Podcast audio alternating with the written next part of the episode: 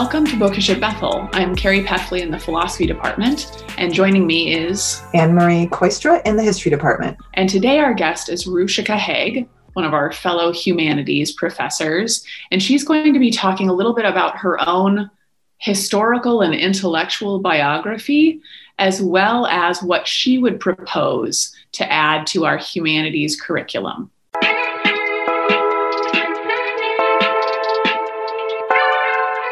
So, Ruchika, thanks for joining us today. And, um, you know, you've got kind of an interesting trajectory. Um, and, and so I'm wondering, um, by way of starting us off today, could you just, what are some of the like five little known facts about Rushika Haig and her voyage to Bethel University and the humanities program?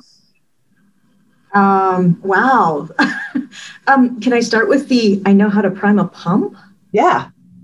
okay. So, um, my husband and I were talking the other day, and, and I said, I really feel like, you know, people need to, sounds terrible, need to have spent some time in their lives where they lived in a house without running water or something along those lines to really appreciate certain things. And so, um, at one point, so my mother grew up in the Upper Peninsula of Michigan, actually in a house that didn't have indoor plumbing, at least for the first part of her life. Um, and then at one point, we moved back up there to a ramshackle, literally tar paper cabin that my grandfather had built. And it had electricity, but no running water. And so if you wanted to do certain things, you had to go and prime the pump. I think I was, I guess I was seven Wow. I thought it was amazing. I thought I was Laura Ingalls Wilder, basically. I was like, this is of wonderful. Course. I like spent my days wandering around in my sunbonnet, carrying like lugging a wagon with water behind me, uh. and I thought it was charming. But um, but I, I realized that this is not a typical um, experience. But you know, I mean, it's not that hard to prime a pump. You just need to have some bu- some form of water, a bucket of water, and you just keep pouring water into the pump until it sort of starts and pumping the handle until it starts going. So many many years later, um, my mother was living in Appleton, Wisconsin, and had met someone at Lawrence University there, and had was had her over for dinner when I was there, home from college, and she was this this lovely African American woman from the South who, because of teaching position, had ended up in Appleton, Wisconsin, and was you know kind of like, wow, how did I get here? Anyway, so we had a lovely bonding moment um, because she also grew up in a house without running water. So we had this lovely bonding moment about knowing how to prime pumps. Um, I guess that's my my first um, strange story. But I, I, mean, I think it was really important. I actually turn on the water when I turn it on, and every day I think this is pretty amazing. It's kind of a miracle. Nice. Water from faucet. So I don't know if that was where you were headed with that, but this is a story I've been thinking about. Well, and Ruchika, if I can um, intervene, certain things that I learned about you that I was surprised to learn was that um, obviously we are able to speak English, but you actually know several languages. Is this true? I mean, yes. I used to be better than I am right now, but I mean, I can read a lot of things. I can read Latin and um, Italian and French. And if you really, really forced me to, I could drag out some German. Um, what else do I know? Oh, Spanish. Spanish. And so did you speak smatterings of those things? That, and that seems like a lot to me. And then I think too, for a part of your life, I mean, part of your life you're in the Upper Peninsula um, playing Laura Ingalls Wilder, but for another part of your life, did you spend some time in the Netherlands? Yeah, I was actually born in the Netherlands, um, in a little town called Alphen aan de Rhine, um, on the Rhine River, uh, just, uh, outside of Leiden, where my father was a professor of African literature. And so, um, do you want do you want the story? the whole, I'll give you the story. Why not? Yeah, let's, let's hear the story. My father um, was from South Africa. He was um, a Cape colored um, from Cape Town, actually born just outside of Cape Town. And basically, that's the population that's like incredibly, extremely mixed. So um, the joke is, you know, the Dutch landed, and nine months later, the Cape colored population was born. So wow. a great joke. Um, so, you know, there's Indian and Asian and, you know, the native population there and some Dutch and a little bit of French. And, and um, so, you know, a very, very mixed population there. So um, he um, ended up in Holland um, for his PhD and also because he had to leave the country um, because of his anti-apartheid activities. Mm-hmm. And his cousin was very involved, um, and he was uh, the, the first Cape colored person to join the militant arm of the ANC. Hmm. And um, shortly after he left the country, most of his friends were arrested. So um, he ended up first in England and then in um, Holland at the University of Leiden to get his PhD. Um, and then one summer, he uh, went to, there's an international school in Oslo, Norway, and um, which draws people from all over the world. And they spend a summer in Norway and learn some Norwegian and Norwegian history and and meet people from all over and and you know sort of explore Norway. And my mother had heard about it and had always wanted to do this. So she also was attending this school um, at the time, she was an art teacher, and so this was in this in the summer, and she was in Michigan. And um, my parents, according to both of them, and they both have homes written about this, met each other. Everyone said, "Oh, you have to meet each other. You'll just you'll love each other." And they met each other, hated each other on sight. At least that's what they claim. Um, and then, but you know, one thing and another, and the next thing you know, he's followed her down to the lake and is reading her Chaucer. And um, I, as they say, the rest is history. Um, so she came back here to teach. She went back to finish up his degree. Uh, they wrote letters back and forth. She went to see him at Christmas and then um, packed up all her things and moved uh, across an ocean to be with him. They got married in London or just outside of London and um, and settled down in in uh, Holland and uh, he got a teaching position at the University of Leiden, and then I came along. Nice. So I until I was five. Wow! Did you know that story, Carrie? No, I like I knew where your parents were from, but I did not know the Norway story. So how they met. Mm. What a meet cute. Oh my goodness. Well, and that's yeah, um, that's a great lead in to um, Abelard and Heloise, maybe, because that's kind of sure a romantic story, although it's it's it doesn't have maybe as nice of an ending. Well, yeah. I mean, there is a child with an unusual name, so I guess there's that parallel.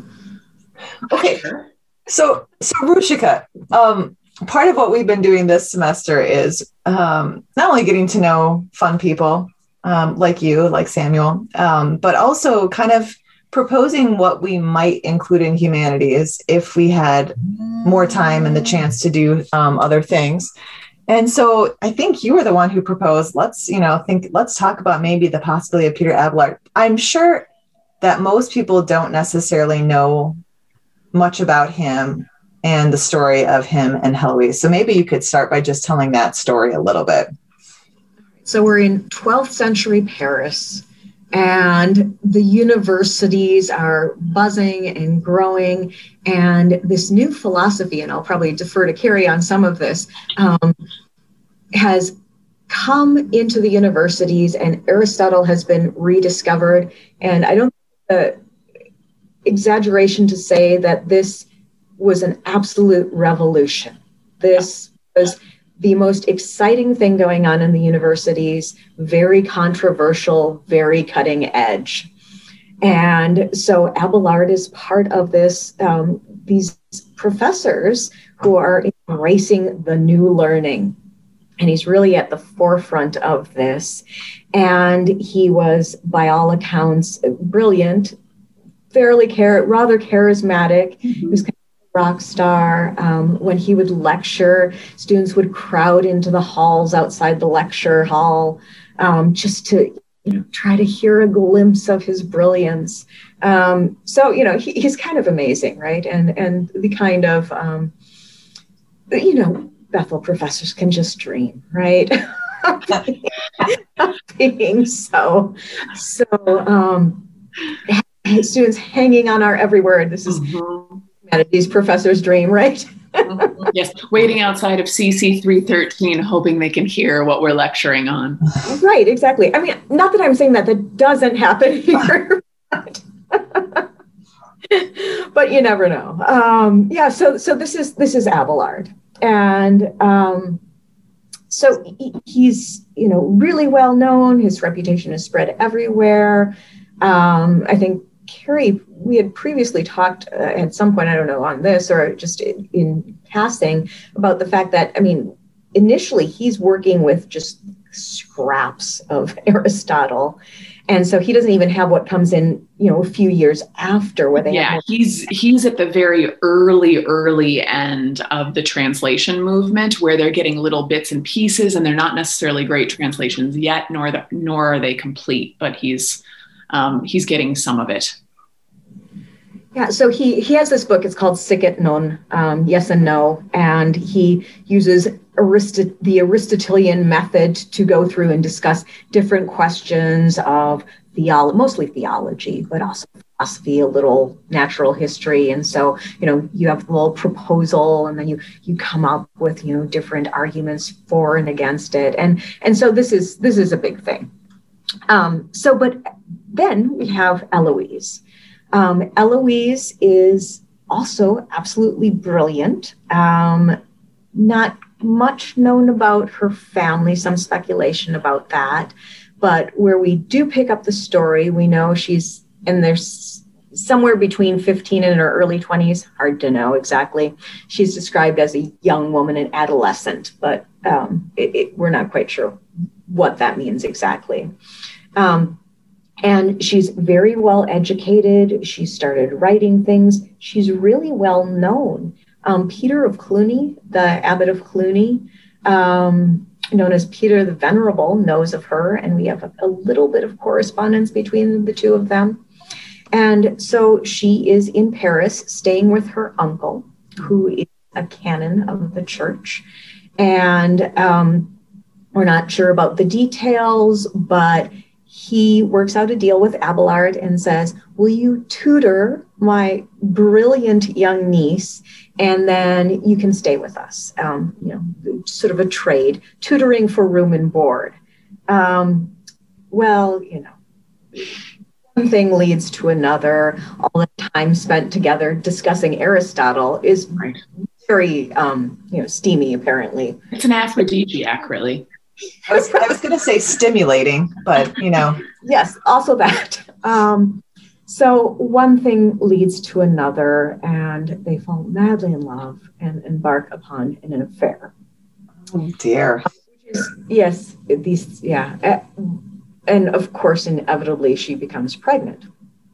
And so, you know, she, she goes away and has a boy who she names Astrolabe um, which is a medieval navigational instrument. Because, um, you know, why not? I once read something that said, this is why academics shouldn't be allowed to name their children. Mm-hmm. so, um, and they are secretly married.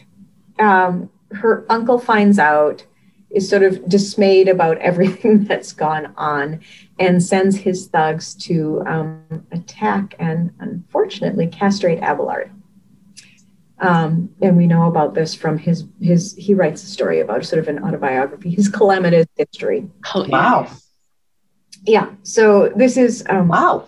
I did not realize yeah. that. I'm just gonna put that out there. Um, being the non-medievalist in the room, um, is I mean, everybody's going to want to know. I, I, feel like if I want to know, people want to know. Like, how much detail does he go into about this whole experience? Or is it kind of a veiled reference? I mean, I'm just. Oh.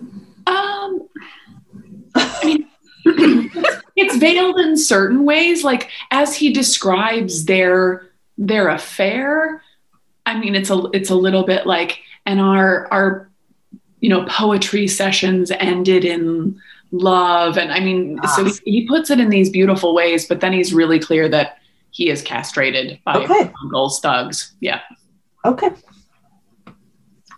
and, and, and this is known by everyone too. I mean, wow. like, yeah.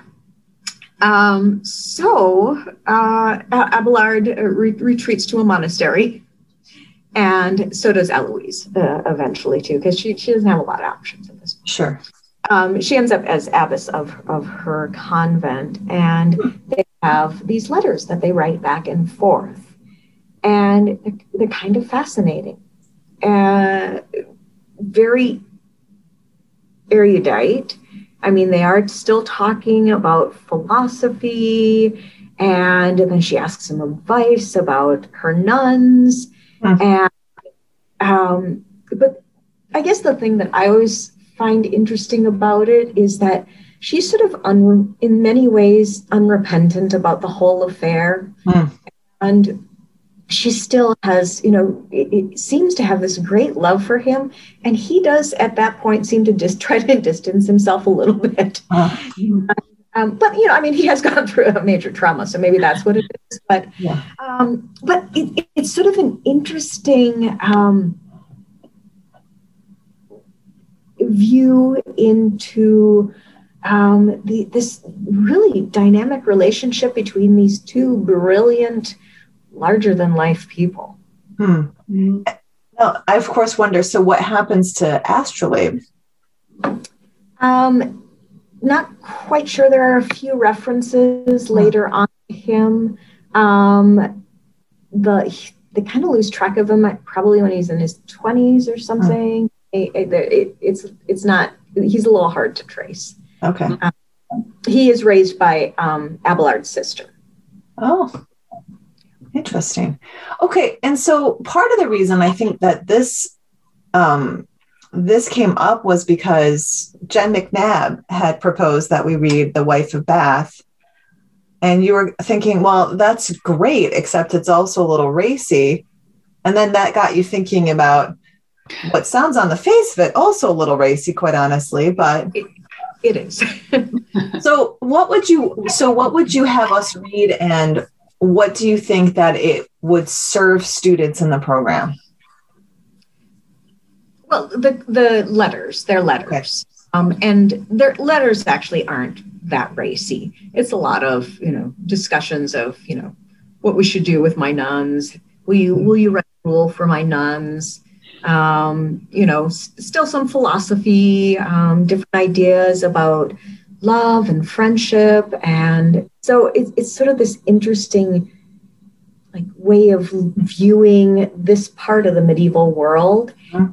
and you know this very interesting relationship that these two have mm-hmm. and Carrie as well because yeah you could you could read Abelard's works many of which are dry. And we could talk about his theories of atonement because he had really interesting theories of atonement. Mm-hmm. But those letters would be such a fascinating and complete change of pace mm-hmm. um, for for students to see. Um, number one, I think a woman's voice, right? That a woman is in this conversation about love and friendship and philosophy and Aristotle, um, but also then just this more relational um, approach into the Middle Ages. Well, it seems like it could serve as a potential complement to the Julian of Norwich reading because Julian is thinking through um, intellectual issues, but sort of does that with the approach of withdrawing from everything. And I kind of get the impression, just the way that you're talking about these letters, that it's almost as if you can hear these folks talking out loud, talking out loud, and talking themselves through some of the ideas that they're thinking about, which I that seems like like great fun. Mm-hmm. Yeah, you could also have bits of well, the, this would be very racy then. The his his calamitous history, where he actually describes that, because it's really kind of fun to get Abelard talking about himself. Like he seems in that in that um, history autobiography, he seems a little bit cocky. Um, and so he's describing himself as like, all the ladies loved me so much. Everybody was into me, but there was this one fine young thing that I liked more than anybody else. super entertaining. Uh, mm-hmm. But I think the other thing is, I mean, that's fascinating is that it's clearly this meeting of minds. mm-hmm. two of them. That I mean, you know, she can she can hold her own with him. Mm-hmm. Know, he may be all the talk of Paris, but I mean, she so is she. I mean. And I think that's the other thing that would be interesting with the contrast with Julian is that, you know, Julian says that she's unlettered mm-hmm. and that doesn't have much of an education. And when you read through it, it's sort of fascinating to try because she makes references to Bible stories, but they're very, um, I mean, she can't quote chapter and verse clearly. And I mean, she knows them, she's heard about them in some sort of sermon, but she's not, I mean, she doesn't have all the fine details down.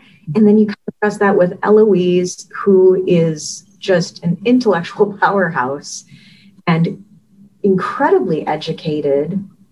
And it just gives, I think, gives you maybe a rounder picture. Though, I mean, Eloise is exceptional, but um, maybe not as unique as we might think. I mean, there are plenty of other medieval women who are, you know, very well educated and writing some pretty amazing things. Mm-hmm. Yeah, I mean, going just a little bit um, like not too far um, in time is Hildegard of Bingen, who's writing amazing stuff on math and music and philosophy and medicine. So, um, and obviously, Eloise was allowed to be educated. So it was happening. Oh, very interesting. Um, one of the other things that I think Carrie and I wanted to um, talk about too is um, you're currently writing your dissertation, Rushika. Yes, in theory, I am doing that. and I know that um, we would be interested in hearing a little bit about um, what you're working on. What What are you studying? What are you What are you writing about? All right, so I am looking at a late medieval Portolan chart, and a Portolan chart, mm, sort of hard. It's it's basically um, a map of the Mediterranean is the focus of it, and it has some distinctive features. Um, it is unlike other med- medieval maps in that the focus is really the Mediterranean. Um, all the the names of major ports are sort of along the margins of the outlines of the country. Um, one of the things that fascinates people about them is that the outlines of the Mediterranean are so accurate mm. that they really don't have maps made with modern technology that accurate until you know several centuries later so that's one of the big questions how do they have so accurate with you know, medieval tools basically mm-hmm. um, and so they're usually done on um, like a, an animal hide um, and um, there's not a ton of detail in the center but there are some interesting images that they that different maps have and um, this one is made by a Genoese map maker. And he's clearly very proud of being Genoese because he writes it. Um, there's two Portolans we know of from him, and he writes it very large on both of them that, you know, I am um, Albino de Canepa, and I made this, and I'm Genoese, and I made this in Genoa. And so he has a lot of Genoese pride. And so um, Genoa, of course, is prominent on on the chart. And just a little bit, well, quite a bit smaller next to Genoa, we have their rival Venice. so wants to show that, yes, the Genoese are the best. Um, and one of the intriguing things of this, the one I'm looking at, is that um, around the Black Sea, where the Genoese had a lot of trading posts and did a lot of trade, um, there are all these little Genoese flags sort of dotting um, sort of surrounding the Black Sea and showing different ports where mm.